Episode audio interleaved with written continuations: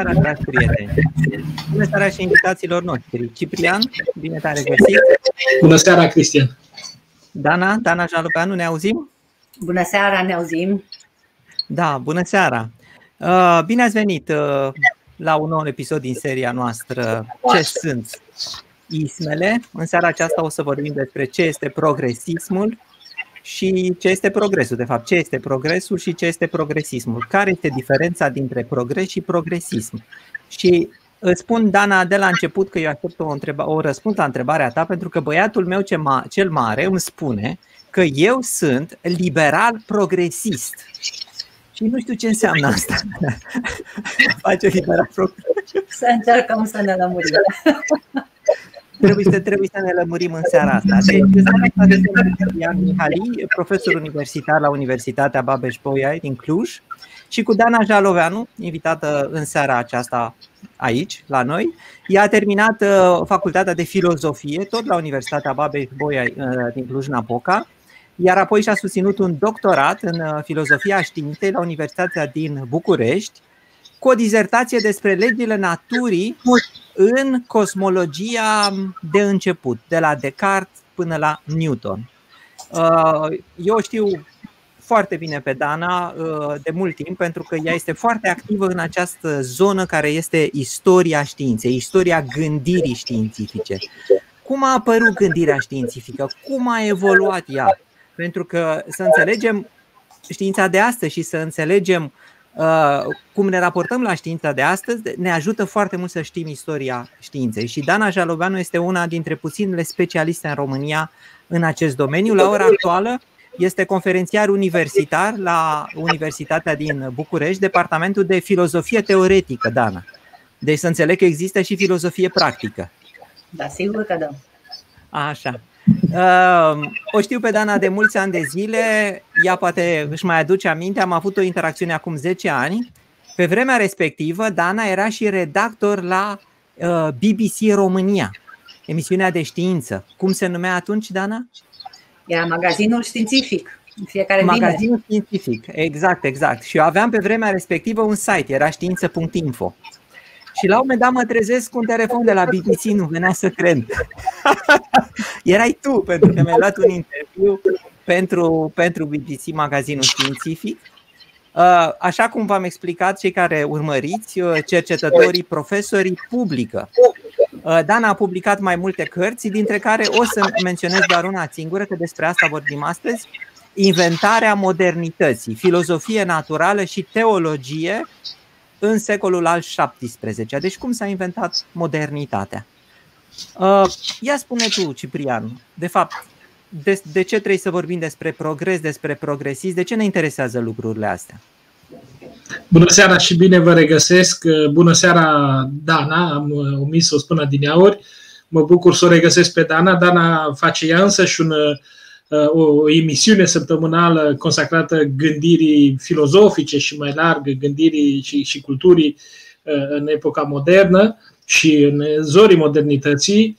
Um, îndrăznesc să spun și eu, am avut șansa să lucrez, să lucrez cu Dana. Sigur, pe vremea aceea eram un tânăr asistent. Astăzi suntem conferențiari amândoi. Cristi, e bine să știi și tu. Uh, și eu sunt conferențiar. Am, am um, am fost în stand-by vreme de 8 ani de zile și am rămas și mă bucur să fiu coleg de conferențiaritate cu Dana, care este o cercetătoare extraordinară și de, de un enciclopedist, cum puține persoane sunt astăzi în România și sunt efectiv încântat și onorat să, să o regăsesc în acest context. Am, de, de, de la bun început, din momentul în care m-am gândit la această temă, m-am gândit la Dana. M-am gândit la Dana pentru că ea ar putea să facă legătura între progres și progresism. Uh, în primul rând, ar putea să ne spună ce este progresul, în sensul cel mai simplu al cuvântului, uh, în sensul uh, în care atașăm ideea de progres de ideea de modernitate și să vedem ce s-a întâmplat, unde anume s-a întâmplat ceva care se numește progresism. E aceeași întrebare pe care ne-o punem în fiecare săptămână cum anume devine ceva un ism, cum anume a devenit modernitatea modernism, cum, a de, cum va deveni postmodernitatea, vom vedea săptămâna viitoare, postmodernism și așa mai departe. în ceea ce privește progresul și progresismul, suntem într-o relație un pic mai complicată. Cred că e una dintre cele mai complicate probleme. Pentru că uh, avem, într-adevăr, în, în gândirea modernă, modernitatea, gândirea, știința modernă este o gândire progresistă și a progresului, în vreme ce progresismul ca atare, un termen care apare în anii 30, uh, este interpretat în alte sensuri și, se, și, și, și iese din sfera interpretării științifice, mai ales uh, tehnice sau economice, și pleacă într-un orizont ideologic mult mai greu de stăpânit. Pe de altă parte, uh, și cu asta închei, auzim astăzi foarte mult vorbindu-se despre progresism într-un sens peiorativ. Văd că și unele dintre comentariile noastre, o să le regăsim un pic mai încolo, uh, multe dintre, multe dintre criticile care sunt aduse astăzi gândirii liberale, unei gândiri liberale în general, stau sub această acuzație, ești progresist. Și alături de progresist urmează alte isme care trebuie poate și ele lămurite rând pe rând. Deci, de aceea, ă, de aceea e foarte important să putem să distingem în aceste momente și în această seară între progres și progresist și de aceea cred că Dana este cea mai potrivită să ne spună mai întâi de ce, așa cum spunea Victor Hugo în secolul XIX, mersul colectiv, spune el, al genului uman este progresul. Progresul merge. Era o formulă de titan. Uh, progresul merge. Dar câteva decenii mai târziu, un critic al modernității, un critic conservator al modernității, vienezul Karl Kraus, vorbea despre progres ca fiind doar un punct fix, un stat punct, adică o decorațiune ambulantă, spune el. Bun, Uh, Dana, uh, sigur că tu ne vei explica ce abia aștept să ne explici cum s-a născut progresul, cum a trecut de la acest entuziasm extraordinar uh, pe care l-a generat în secolul XIX la criticile tot mai dure și tot mai apăsate ale progresului de la începutul secolului 20 și după aceea până la noi astăzi. Mulțumesc și te las să, să vorbești tu. M-am tot gândit cum să încep și cum să continui, pentru că, spre osebire de alte ideologii, cred, în seara asta vom fi cel mai departe de concept. Și aș vrea să vorbim puțin de conceptul de progres, pentru că ideologiile progresiste sunt de foarte multe feluri. Deja comentariile curg spunându-ne că nu, pot, nu poate exista progresism liberal. Cristian Presură că progresismele sunt la stânga. Uh, Uh, deci o să avem multe probleme. Sunt foarte multe tipuri de ideologii care pretind că sunt progresiste. O să încerc să vă arăt de ce și o să încerc să. Ideea mea ar fi să reconstruim care e de fapt problema progresului. Progresul e un concept complicat. Dar aș vrea să începem dintr-un punct simplu. Pentru că fiecare dintre noi știe ce înseamnă să progresezi. Uh, spunem că progresăm atunci când conștienți de limitările noastre încercăm să învățăm ceva și facem în fiecare zi mai mult. Fie că ne antrenăm să alergăm la maraton, fie că facem probleme de fizică și vrem să câștigăm Olimpiada, fie că învățăm să cântăm la un instrument, progresul este ceva ce ne este foarte familiar. Și putem să măsurăm acest progres dacă ne uităm la parcursul pe care l-am făcut din momentul în care am încercat să începem să progresăm în cunoaștere sau în deprinderi și abilități și măsurăm, măsurăm unde am ajuns. Da? Ei, în principiu, ar trebui să fie simplu să extindem chestia asta la un grup, la o clasă de elevi, la o universitate uh, sau, tot, sau la întreaga societate. Putem să măsurăm acest am avea nevoie de o scară de măsură pentru asta uh, și am avea nevoie, și aici lucrurile devin un pic mai complicate, de un mod de a corela și coordona eforturile individuale. Deci de a trece de la individual la uh, colectiv. Și în final am avea nevoie de o unitate de măsură. Ei, ar trebui să fie simplu, dar nu e simplu. Și de ce nu e simplu? Este că, în paralel cu această problemă, pe care foarte mulți dintre filozofii care vorbesc despre progres o văd și încearcă să o rezolve, uh, ideea de progres conține altceva. Și anume, cred că conține o posibilă formă de exprimare a fricii noastre de moarte. Am înțeles. A, a, chiar aș fi vrut să te întreb că progres, de exemplu, este și atunci când eu am un euro în buzunar, după aia se fac 2 euro, se fac 3 euro. E o definire cantitativă și este progres. Nu? Um, nu, mă, nu mă implică pe mine ca persoană progresul ăla, ci e doar o creștere a numărului de euro din buzunarul meu. Uh, m-ar implica dacă aș începe să evoluez într-un anumit fel, na, învăța cum să-i cheltui de pildă, nu știu, habar n-am. Ideea e că cumva progresul după cum a, cumva conține cunoașterea. Fie că nu neapărat cunoașterea teoretică, poate fi cunoaștere practică. De am zis uh, exemple de tipul alergat la maraton da? sau, uh, sau cântat la un instrument. Dar are ceva de a face cu persoana și cu felul în care persoana trăiește în societate și cu cunoașterea. Și spuneam că problemele încep să se complice pentru că, de fapt, în ideea asta de progres uh, apare povestea asta cu teama de moarte.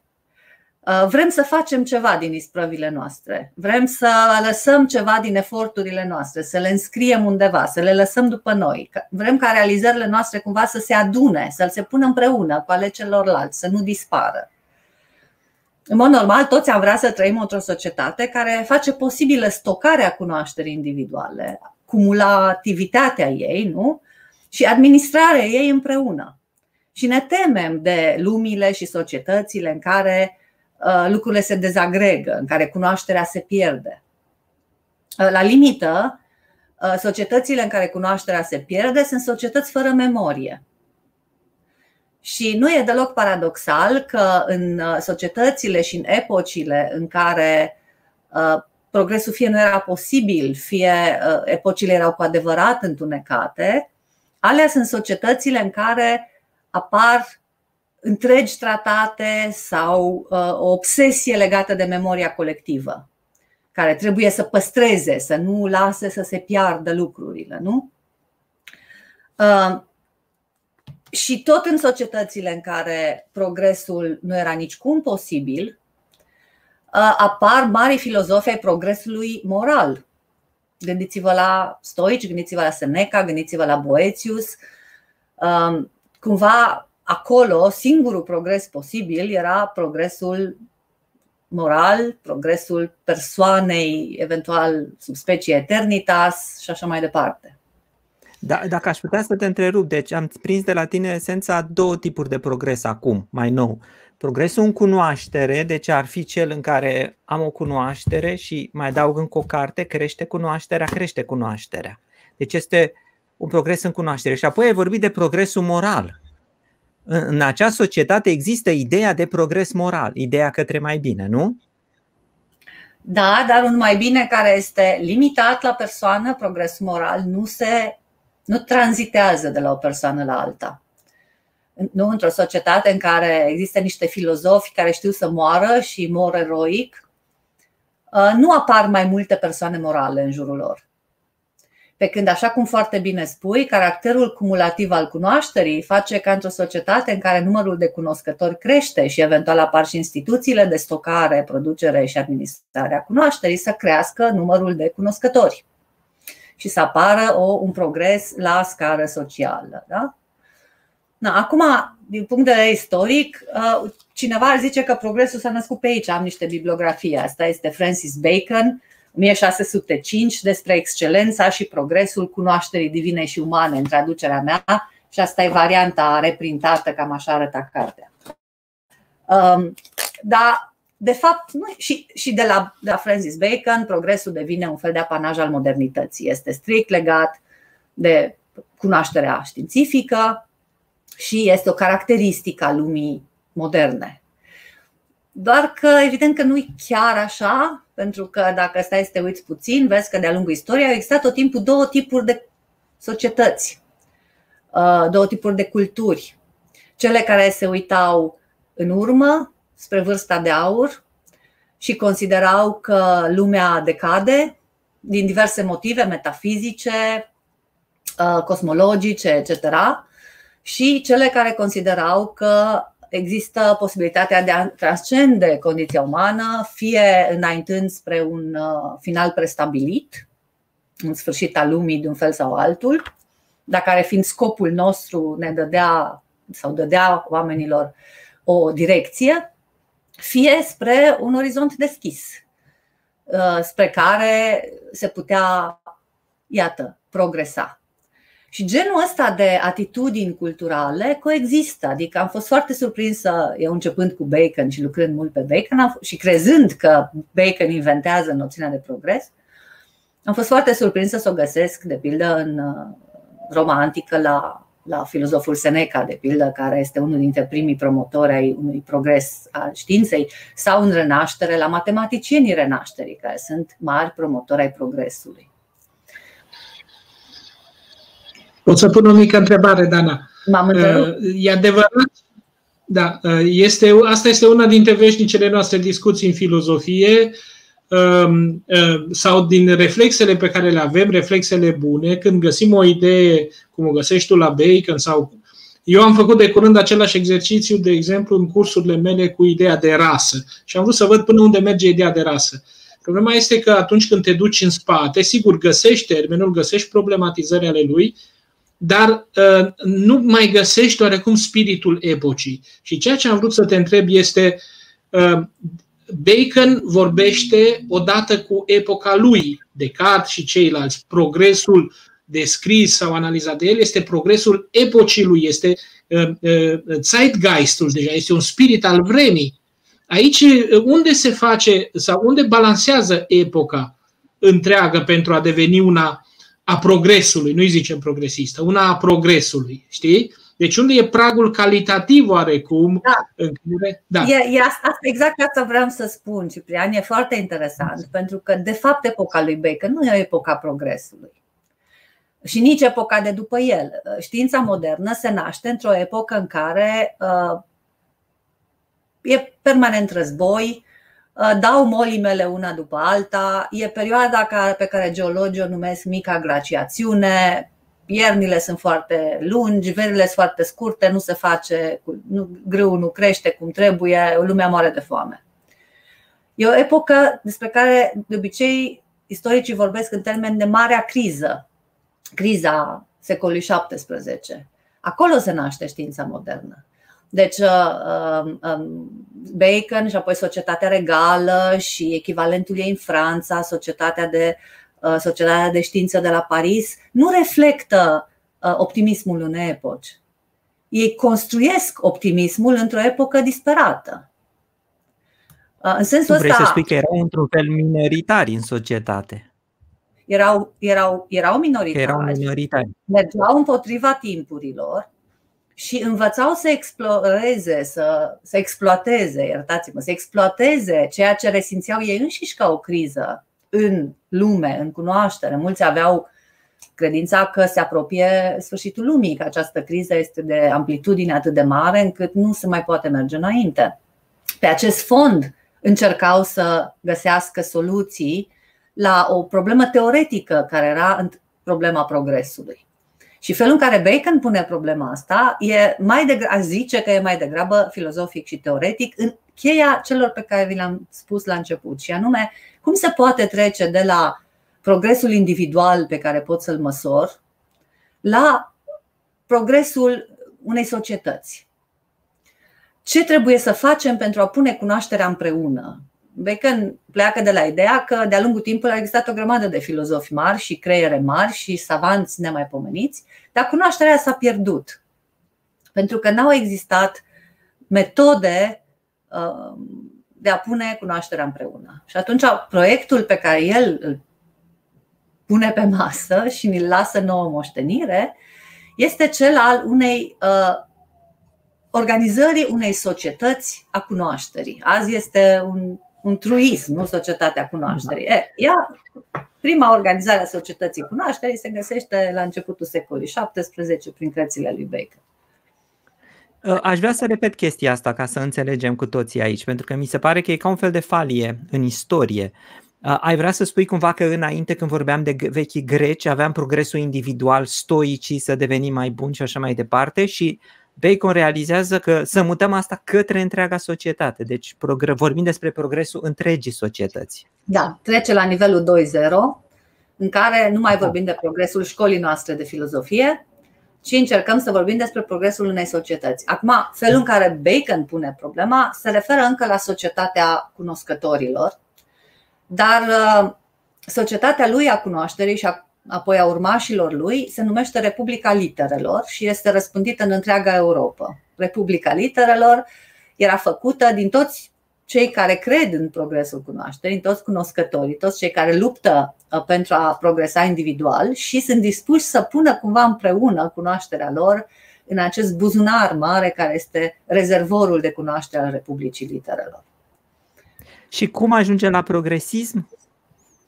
Ce e progresismul? Ajungem la progresism, cred, nu știu, aici s-ar putea să manifest, uh, uh, cum să le zic eu, prejudecățile mele de filozof, pentru că, cumva, tot într-o cheie de asta baconiană, senzația mea este că ideologia se produce așa. Ideea se scoate din context, se dogmatizează și se simplifică, astfel încât să o înțeleagă tot omul. Și pe urmă se predă la școală. Asta ne-a explicat Mihai Lameroiu uh, data trecută. da, așa e, hai mă, dreptate. Mă bucur atunci că specialiștii sunt de aceeași părere, pentru că exact ăsta e pericolul asupra căruia filozofii care vorbesc despre progres, în general filozofii, avertizează.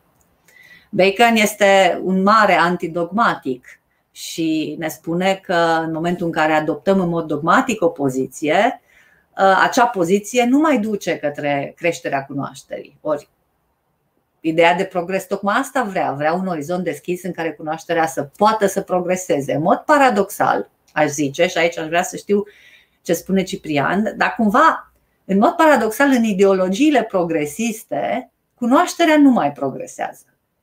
Se știe totul de la început, totul este dat și lucrurile de acolo încolo... Să întorc eu înainte să zică Ciprian, ca să-mi fie mie clar. Uh, deci, uh, uh, când vorbim despre progresism, vorbim despre faptul că această idee a progresului care era în mințile unor oameni este, trece prin mintea unui filozof, așa cum este Bacon, o, trans, tra, o dă mulțimilor și ea ajunge o ideologie, adică toți oamenii cred, este bine să progresăm, este bine să progresăm în, în da, societatea da, respectivă. O dă, o dă mai întâi o dă mai întâi un alt filozof, filozofii luminiști, care fac din ea uh, o dogmă și o impun. Uh, s-ar putea spune că prima ideologie progresistă ar putea să fie a Revoluției franceze, care decide că uh, istoria începe cu noi, renumărăm anii, pornind de la anul întâi de la Revoluție și de acum încolo vă spunem ce aveți de făcut, ce aveți de crezut, etc.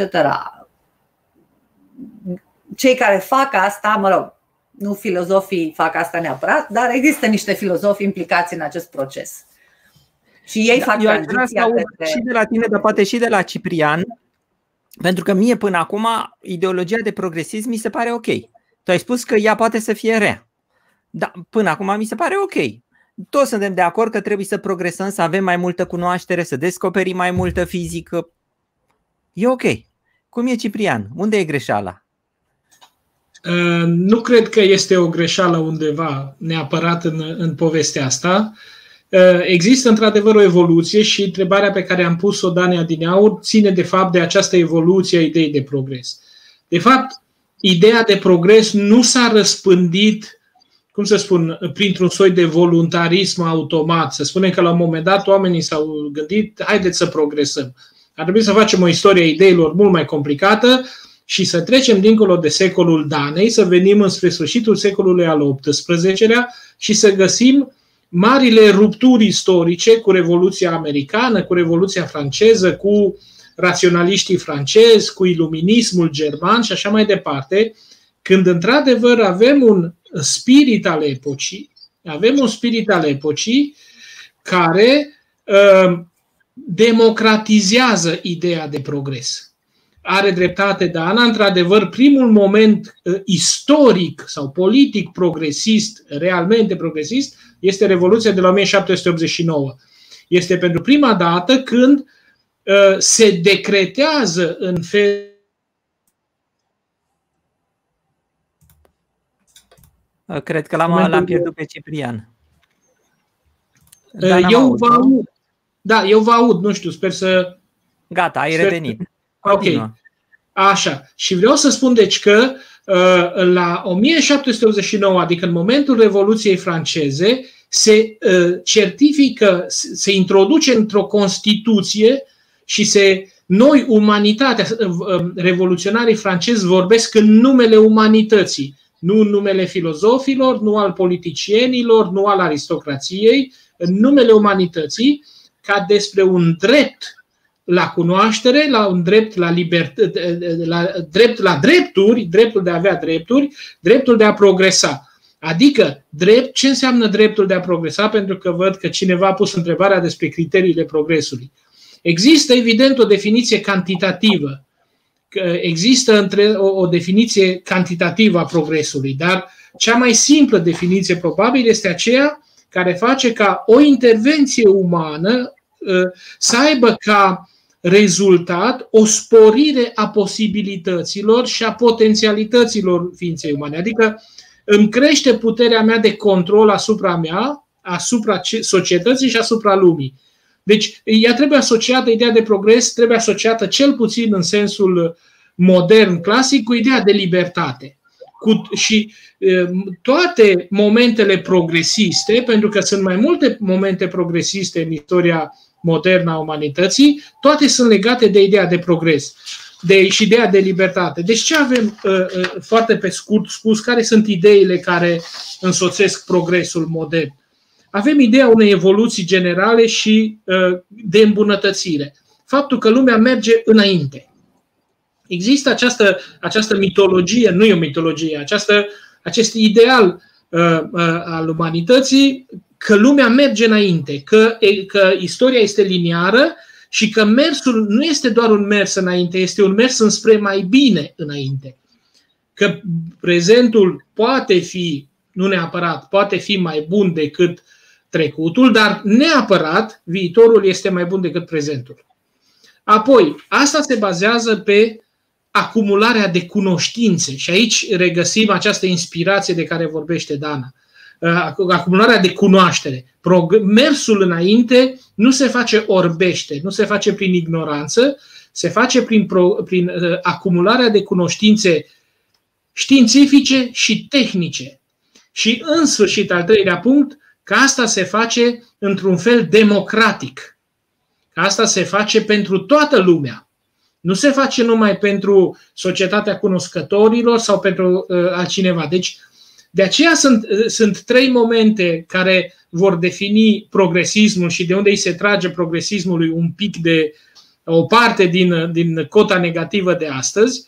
Primul moment este cel al libertăților uh, cel al libertăților câștigate uh, uh, cu revoluțiile liberale de la sfârșitul secolului al XVIII-lea, Revoluția franceză în primul rând, unde uh, s-au câștigat drepturi pentru întreaga omenire, teoretic, practic, sigur, mai de văzut. Al doilea sunt revoluțiile care încep la 1848, revoluțiile cu drepturi, drepturile sociale, un progres care trebuie să beneficieze pentru toți cetățenii.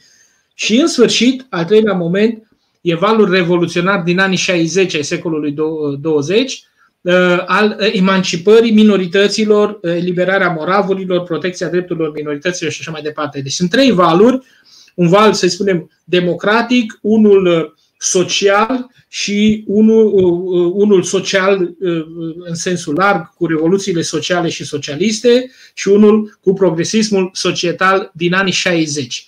Deci astea sunt, uh, uh, dacă vrei, momentele uh, istorice progresiste. Termenul ca atare e un, an, un termen din anii 30. De ce spun anii 30? Există în anii 30 un moment, o, cum să spun, o, o, o fantă de lumină foarte mică în care oamenii speră că va fi mai bine. Și acolo, acolo se inventează progresismul. Știi că uh, a fost primul război mondial care a fost o catastrofă a conștiinței europene. În, în primul război mondial s-a prăbușit conștiința europeană și toată încrederea în rațiune și așa mai departe. Ei, ea se reface cumva, iese din convalescență și în anii 30 speră că va fi mai bine. Dar în foarte... anii 30 în Europa, Ciprian, în și la 1900 în Statele Unite. Deci e o Așa poveste care jur. începe la sfârșitul secolului XIX, în începutul secolului 20, tot în cercul unor filozofi. Da, aceia sunt pragmatiștii, cercul filozof, filozofilor pragmatiști. Așa este, așa este. Dar, dar în Europa dar hai, să, hai să te. Nu, Uh, vreau să, vreau să încerc să te contrazic răspunzându-i lui, lui Cristian și pe urmă dându din nou cuvântul, pentru că întrebarea e foarte importantă. Ce e rău în progresism? Că pare să fie totul minunat.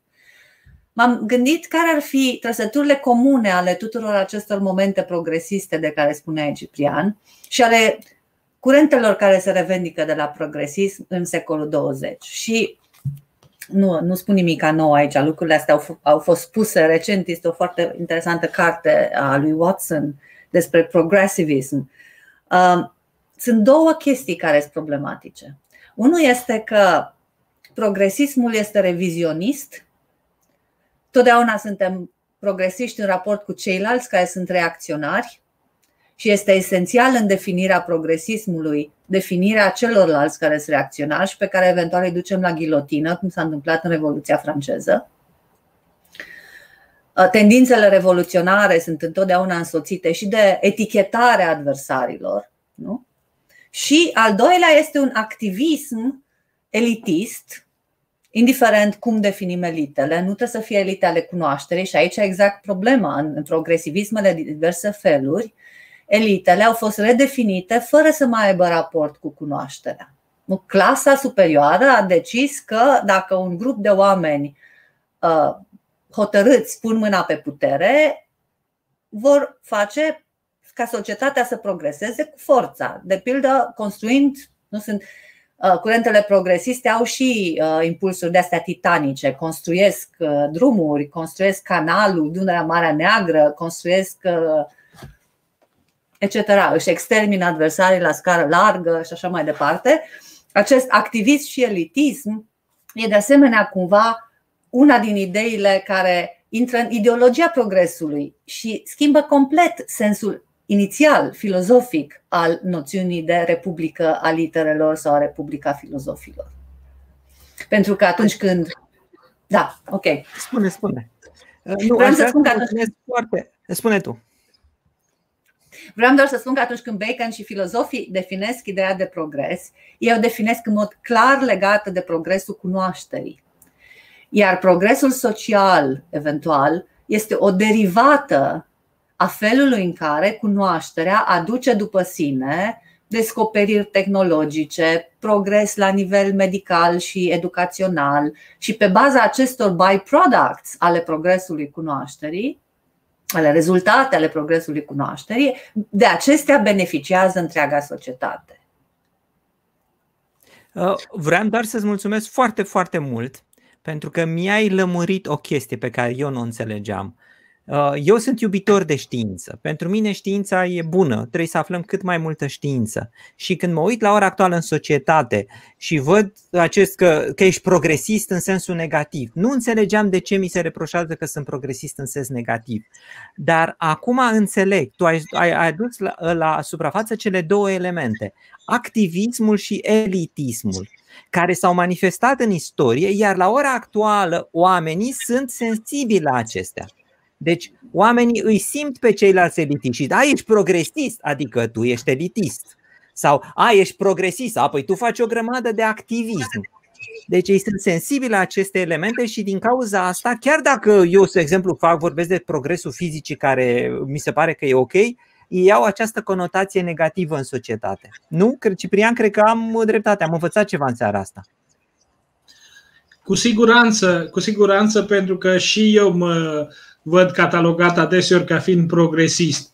Uh, și pentru mine, sensul progresului este într-adevăr un sens al cunoașterii, un sens al sporirii cunoașterii, dar aici există o etajare și știi ce se întâmplă? Sunt niște confuzii voite de multe ori. Aici aș lua un pic apărarea progresismului, ca să, doar de dragul, evident, al echilibrului conversației. Și aș spune așa, iluzia mare a modernității a fost asta că dacă progresăm prin cunoaștere, cunoașterea va produce progres tehnic, care va produce progres politic, care va produce progres social, care va produce progres moral și care va produce la sfârșit fericire. Ei, tu vezi, sunt vreo șase etape, sunt vreo șase etape care s-au, eu ca un circuit electric, în fizică știi, s-au ars siguranțele toate și s-au ars etapele și au zis, domne, cum să spun, evoluția mecanică și cantitativă a cunoașterii trebuie să ne facă fericiți. Problema este însă că foarte repede oamenii au descoperit că progresul tehnic a produs enorm de multă nefericire. Și pe de, pe de o parte. Pe de altă parte, că nu a produs, așa cum foarte bine a spus Dana, nimic în ordine morală. Șocul primului război mondial este acesta. Cum am ajuns la această capacitate tehnologică fabuloasă, iar moral ă, nu ne-am mișcat de secole. Cel puțin, dacă nu cumva am regresat. Ca să nu mai vorbim, evident, despre, despre fericire. Așa. Uh, iar cealaltă dimensiune care este foarte interesantă și pe care aș mi introduce aici, pentru că văd că și prietenul nostru Mihai Maci, care va fi cu noi într-o emisiune, ne, ne, ne face un comentariu interesant, este următoarea. Ideea de progres a fost reluată astăzi și uh, readaptată în, în modelele uh, ultraliberale, să nu spun poate neoliberal, ultraliberal, acolo unde s-a scos din progres ideea judecății de valoare. În ideea de progres a existat o judecată de valoare. Aici este cealaltă păcăleală. Știi? Am zis progresul științific și am crezut că are criterii obiective. Nu există. Progresul este o chestie subiectivă. Așa. Și e, e o chestie relativă și subiectivă și trece printr-un act de evaluare. Dar atunci când nu mai funcționează, este imediat înlocuit cu ceva cantitativ. Dezvoltare și creștere. Dezvoltarea uh, economică, creșterea uh, notelor unui copil, creșterea mediilor la școală, evoluție și mai ales astăzi, ceea ce știți foarte bine și tu, Cristi, trebuie să știi pentru că ești și în domeniul tehnic, inovarea. Astăzi, dacă vrei, cum să spun, fi, copilul vitreg, copilul din flori al progresului este inovarea. Da? Inovarea care, într-adevăr, poate să fie, am găsit undeva și sper să nu mă mai încurc în, în hârtii, o definiție superbă a inovării și o să vezi de ce nu mai este progres. Act, arta de a integra cea mai bună stare a cunoștințelor într-un moment dat, într-un produs sau într-un serviciu, ca să răspundă mai bine nevoii exprimate de cetățeni sau de societate. Aici are dreptate Mihai Maci, asta este management. Deci aici, cumva, iluziile au fost uh, anihilate, da? Am terminat cu Revoluția, s-a terminat cu Revoluția, deci acuzația asta de progresism este o păcăleală, pentru că nu mai poți să fii progresist în momentul în care tu faci managementul inovării. Societatea merge înainte ca un tăvălug. Cum să spun, progresul e o fatalitate. Progresul, mersul înainte e o fatalitate. Atâta doar că el produce inegalități. Bună oară, progresul digital este creator de inegalități. Dau un exemplu. Și ca astea sunt multe alte exemple de felul acesta și faptul că, pe de o parte, e pusă în discuție în permanență ideea de progres și adaptată, pe de altă parte, nu ne putem opri din mersul înainte. Cu asta am terminat. Eu aș vrea să adaug ceva aici, dacă se poate, și anume că da. acest mod de a gândi progresul ca o acumulare de inovații, de device-uri, Seamănă cu întrebarea lui Cristi Presură despre euro din buzunar.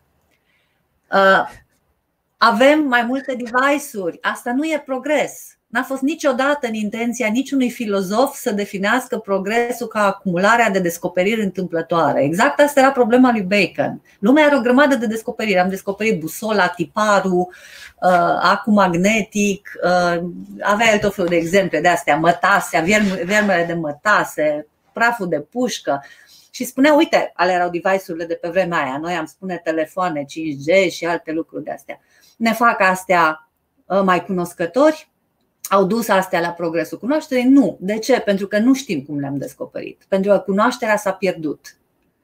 Și ce vor filozofii în secolele 17-18 este să găsească să găsească cum anume putem pune cunoașterea împreună Ei sunt marea majoritate a filozofilor progres, care, filozofilor progresului, să zicem, sunt antitehnologie. Acum încep să-mi dau seama de ce, pentru că nu e o mare problemă legată de faptul că aceste produse ale cunoașterii rămân în jurul nostru, aveau și ei artileria de pildă, care ajunsese să schimbe puțin forma războiului.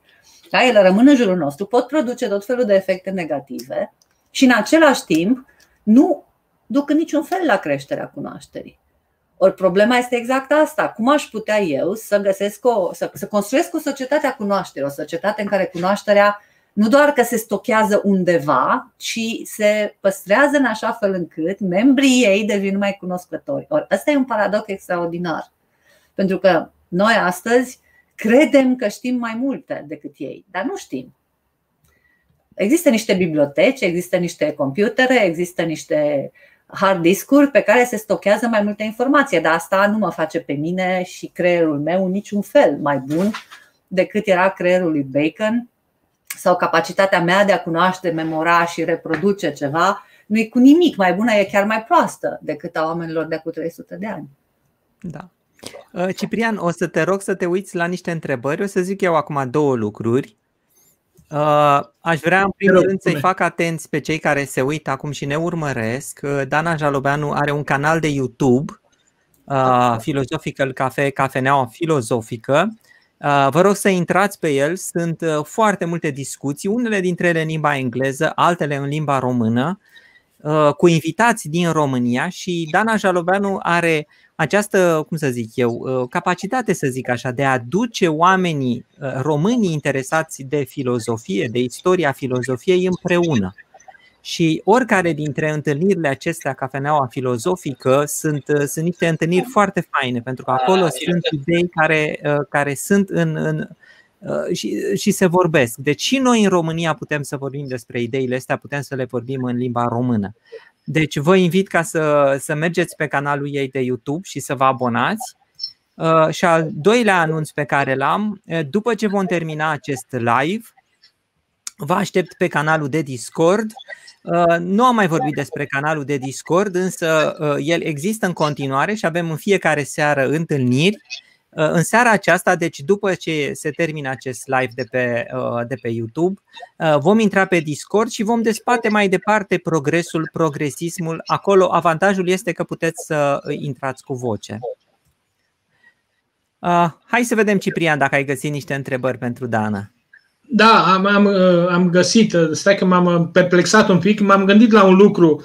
M-am gândit la faptul că, pe de o parte, noi avem, că noi avem așa un fel de raport foarte ambivalent cu, cu, cu progresul. Pe de o parte, da, admitem uh, și într-adevăr că uh, există un confort al vieții noastre, adică există totuși ceva care ne face să stăm în mânecă scurtă la sfârșitul lunii noiembrie în casă și bine cu o lumină bună și cu un microfon bun.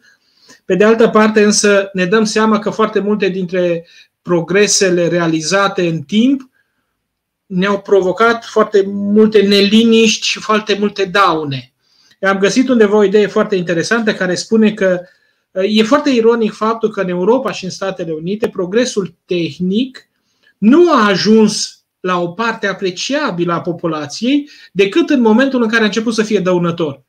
Și mi-am adus asta de faptul că, mi-am adus aminte de asta din momentul în care noi înșine, consumând masiv astăzi, ne-am izbit imediat de zidul poluării, al încălzirii globale și de aceea nu reușim să, să pentru noi nu face sens încă um, uh, cum să spun, de ce nu avem dreptul să consumăm? Alții l-au avut vreme de 200 de ani, noi consumăm cu adevărat de vreo 10-20 de ani și iată, deja ni se pun, uh, ni se trag tot felul de, ni se aprind beculețe, stop că e poluare, supraconsum și așa mai departe. Bun, Uh, asta am vrut să zic. Acum să, să într-adevăr să luăm niște întrebări, Cristi, dacă ai găsit tu uh, așa. Uh, progresismul nu poate fi interpretat ca o... Da, sunt multe. Ai găsit-o foarte bine, Cristi. Cuantifica. Cristi, cred că ți-a tăiat microfonul. Da, mi l-am tăiat. Deci, dacă este un raport direct între progres și bunăstarea omului, în societate. Am discutat de treaba asta, dar poate pot să, să sumarizez, să zic așa, Dana. Uh, din nou, dacă ne uităm la, la teoria lui Bacon și a baconienilor, atunci raportul este următorul. Nu e un raport direct, e un raport indirect. El este dat de felul, de, de felul în care oamenii uh, aceștia credeau că misiunea și datoria filozofului este de a crește cunoașterea cu scopul de a face viața omului mai ușoară.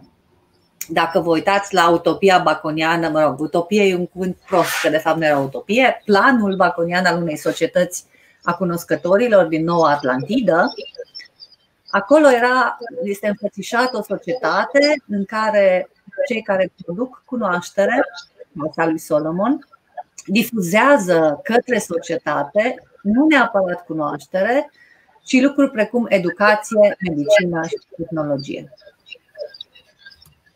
Da, Pe uh, Ciprianu, să te rog să oprești microfonul, că da, eu cumva un feedback. Uh, și, și accentul, uh, accentul lui Bacon este pe, pe partea de medicină și educație, da? deci ceea ce face viața omului mai bună, creează persoane umane care trăiesc mai bine. Uh, tehnologia, mă rog, e mai puțin evident acolo, dar cu siguranță Bacon nu se referea la device-uri. Uh, pe această cale se difuzează, să zicem, creșterea cunoașterii caracterizată pentru, caracteristică pentru societatea cunoscătorilor către restul societății, deci pe o cale indirectă, care de fapt este și normală, nu? Dacă ce vrem să facem este să creștem, să-i spunem, uh, să difuzăm progresul în societate, începem cu sistemul de învățământ și începem cu sistemul medical. Vrem oameni care să fie, vrem concetățeni care să fie mai sănătoși și vrem concetățeni care să fie mai educați. Și de acolo încolo lucrurile pot continua. Um, caloriferul, becul și internetul sunt importante, dar nu sunt cele mai importante lucruri. Cele mai importante lucruri este ca în mintea concetățenilor noștri, ca și a noastră, să fie mai multă lumină. Da, întorcându-ne la filozofii grece. În progres se respectă moralitatea? Am abordat puțin subiectul ăsta. Te întreabă George. Exemplul bomba atomică. A fost bomba atomică un progres în sensul de progres? Păi nu, n-a fost. Este unul din aceste device-uri pe care știința le poate face și deci le-a făcut cu scopul de a distruge. N-a fost niciodată, n-a existat niciodată nicio îndoială cu privire la scopurile bombei atomice. Le erau de a distruge dușmanul. Uh, dar e discutabil, din nou, dacă tehnologia și device-urile sunt parte a progresului. Pentru că bomba atomică nu ne sporește cunoașterea tot ce am aflat în urma ei este ce efecte îngrozitoare are, dar n-am aflat mai multe. Uh, cunoașterea pe care bomba atomică era bazată, fizica nucleară, era deja acolo. Asta e doar o aplicație proastă uh, a unei chestii pe care oamenii au descoperit-o. Hai să te propun întrebarea asta, uh, Dana. Pentru că apare des, zice, Soros este progresismul. Există în societatea românească, vedem legătura asta. Până la urmă, hai să o lămurim de unde vine și unde este greșeala pe care poate o fac oamenii care fac asocierea asta. Mai, nu știu, este o stupizenie fără margini, scuze și scuze tuturor ascultătorilor noștri, dar n-am, n-am reușit niciodată să înțeleg despre ce este vorba. Uh, e ca și cum ai spune, nu? hai să zicem așa, uh, Tycho Brahe este progresismul.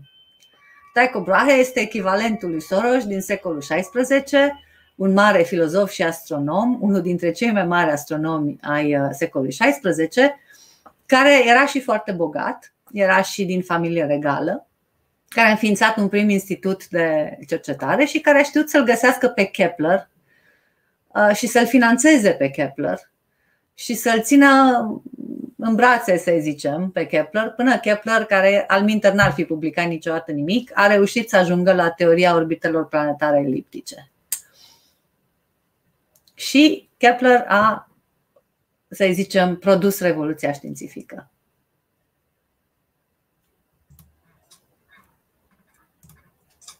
A, ai pus să tu ce Dar nu nimic. Scuze. Dar nu nimic, e ok.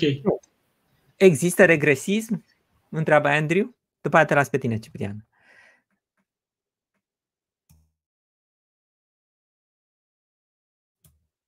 Ai, din ai, moment ce există progresism, există și regresism. Adică, sigur, întrebarea e o provocare. Am văzut ce scrie domnul Bogoja pe, pe chat. Uh, amurgul Occidentului și toate, toate teoriile prăbușirii lumii occidentale, Abundlandul, Occidentul este um, lumea soarelui apune. Nu? Și în același timp cu progresismul funcționează, n-aș spune neapărat regresismul, dar funcționează uh, miturile decadenței, miturile degenerescenței. În secolul XIX, în același timp în care avem mari progresiști care scriu, uh, în același timp cu Darwin sau cu, alții, cu, alte, cu alte spirite raționaliste, îl avem pe Gobineau, de exemplu, care scrie despre inevitabila prăbușire a umanității din cauza amestecului raselor. Sau uh, avem mai târziu Amurgul Occidentului, sau avem toată gândirea de la sfârșitul secolului, de la Viena fin de siecle, tot ce înseamnă uh, uh, gândirea pariziană și gândirea, viene, gândirea vieneză, dar și gândirea pariziană de la începutul secolului 20, care este o gândire foarte pesimistă și cu Muziu, cu Karl Kraus, cu și așa mai departe. Deci, e o epocă uh, foarte ambivalentă până la urmă uh, aceasta, știi? Așa. Eu zice că în uh, fiecare epocă coexistă tendințe.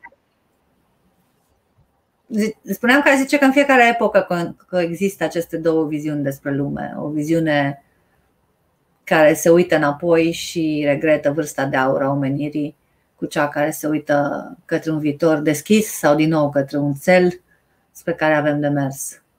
Uh, e, e da, ai menționat asta la început.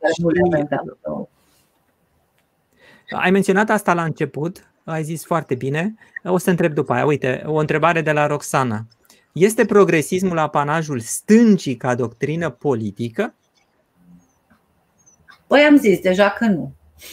E ok să fii liberal progresist. Mulțumesc! Mulțumesc! Da. Eu mă gândeam la referința pe care ai făcut tu la începând la moarte, că ai spus că atunci lucrurile se schimbă când ne raportăm la moarte.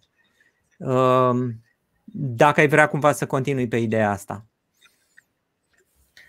Păi m-am tot gândit ce au în comun toate aceste foarte diferite, iată, din nou, foarte diferite progresiste, uh, curente progresiste. Apropo de întrebarea Roxanei, uh, progresismul american de la sfârșitul secolului XIX, începutul secolului 20, ceea ce se numește progressivism, este exact opusul stângii, este de dreapta, este New Deal-ul, este mă rog, o întreagă poveste acolo, ideea de transformare a naturii, de stăpânirea naturii, de um, ce au în comun toate aceste doctrine și ce au ele, de unde vine ideea originară. Și m-am gândit că de la asta vine. De asta, asta e motorul um, dorinței noastre de a, de, a, de a progresa și de a pune lucrurile împreună.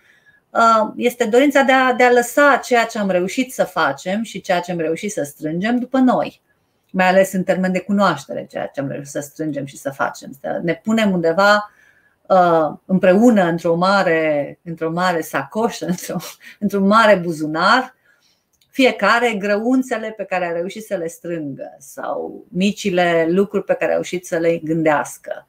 Și dacă am reușit să facem asta, credem că lumea ar fi mai bună.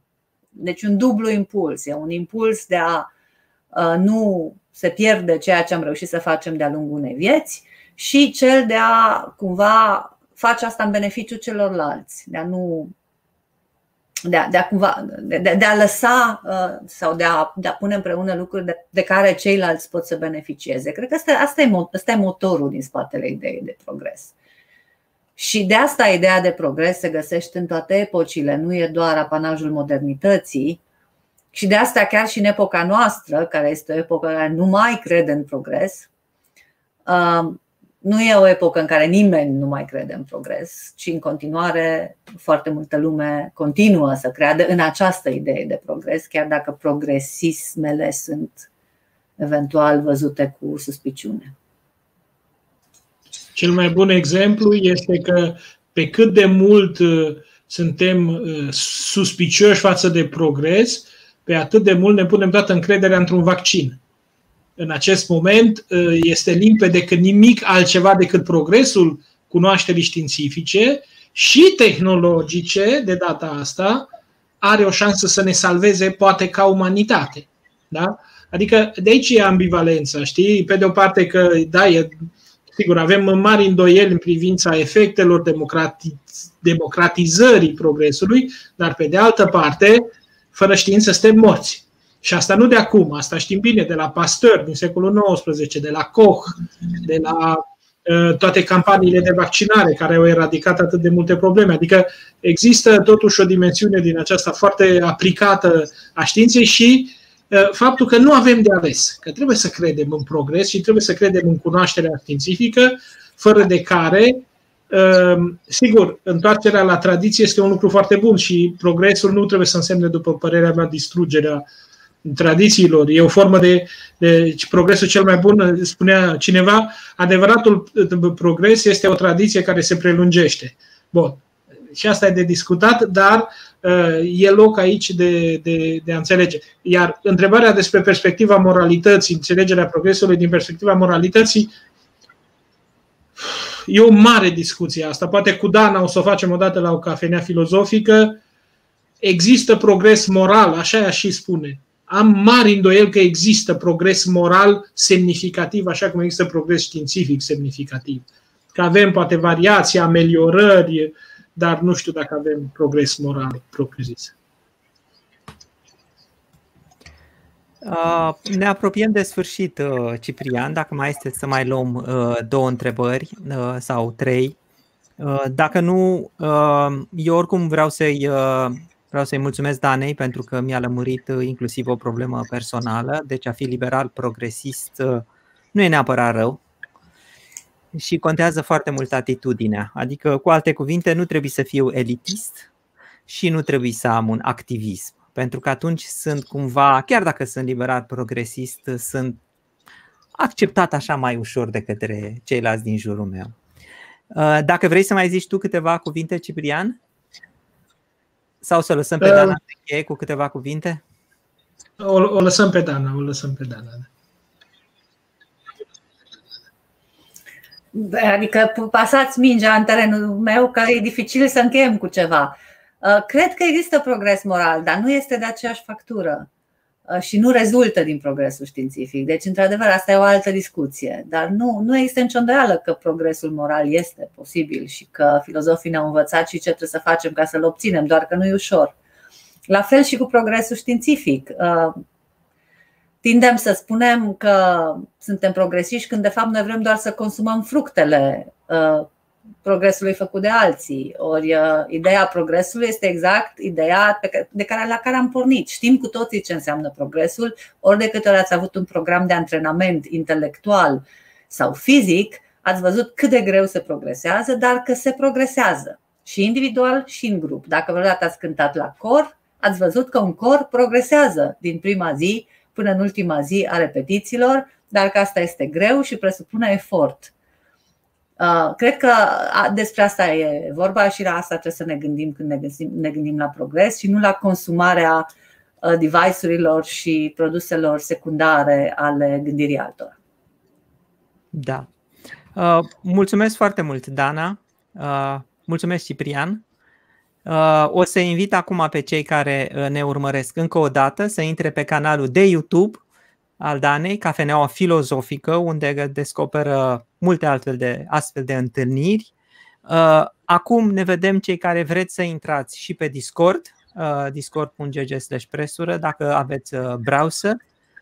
Eu vă urez la toți o seară plăcută și să ne auzim numai de bine.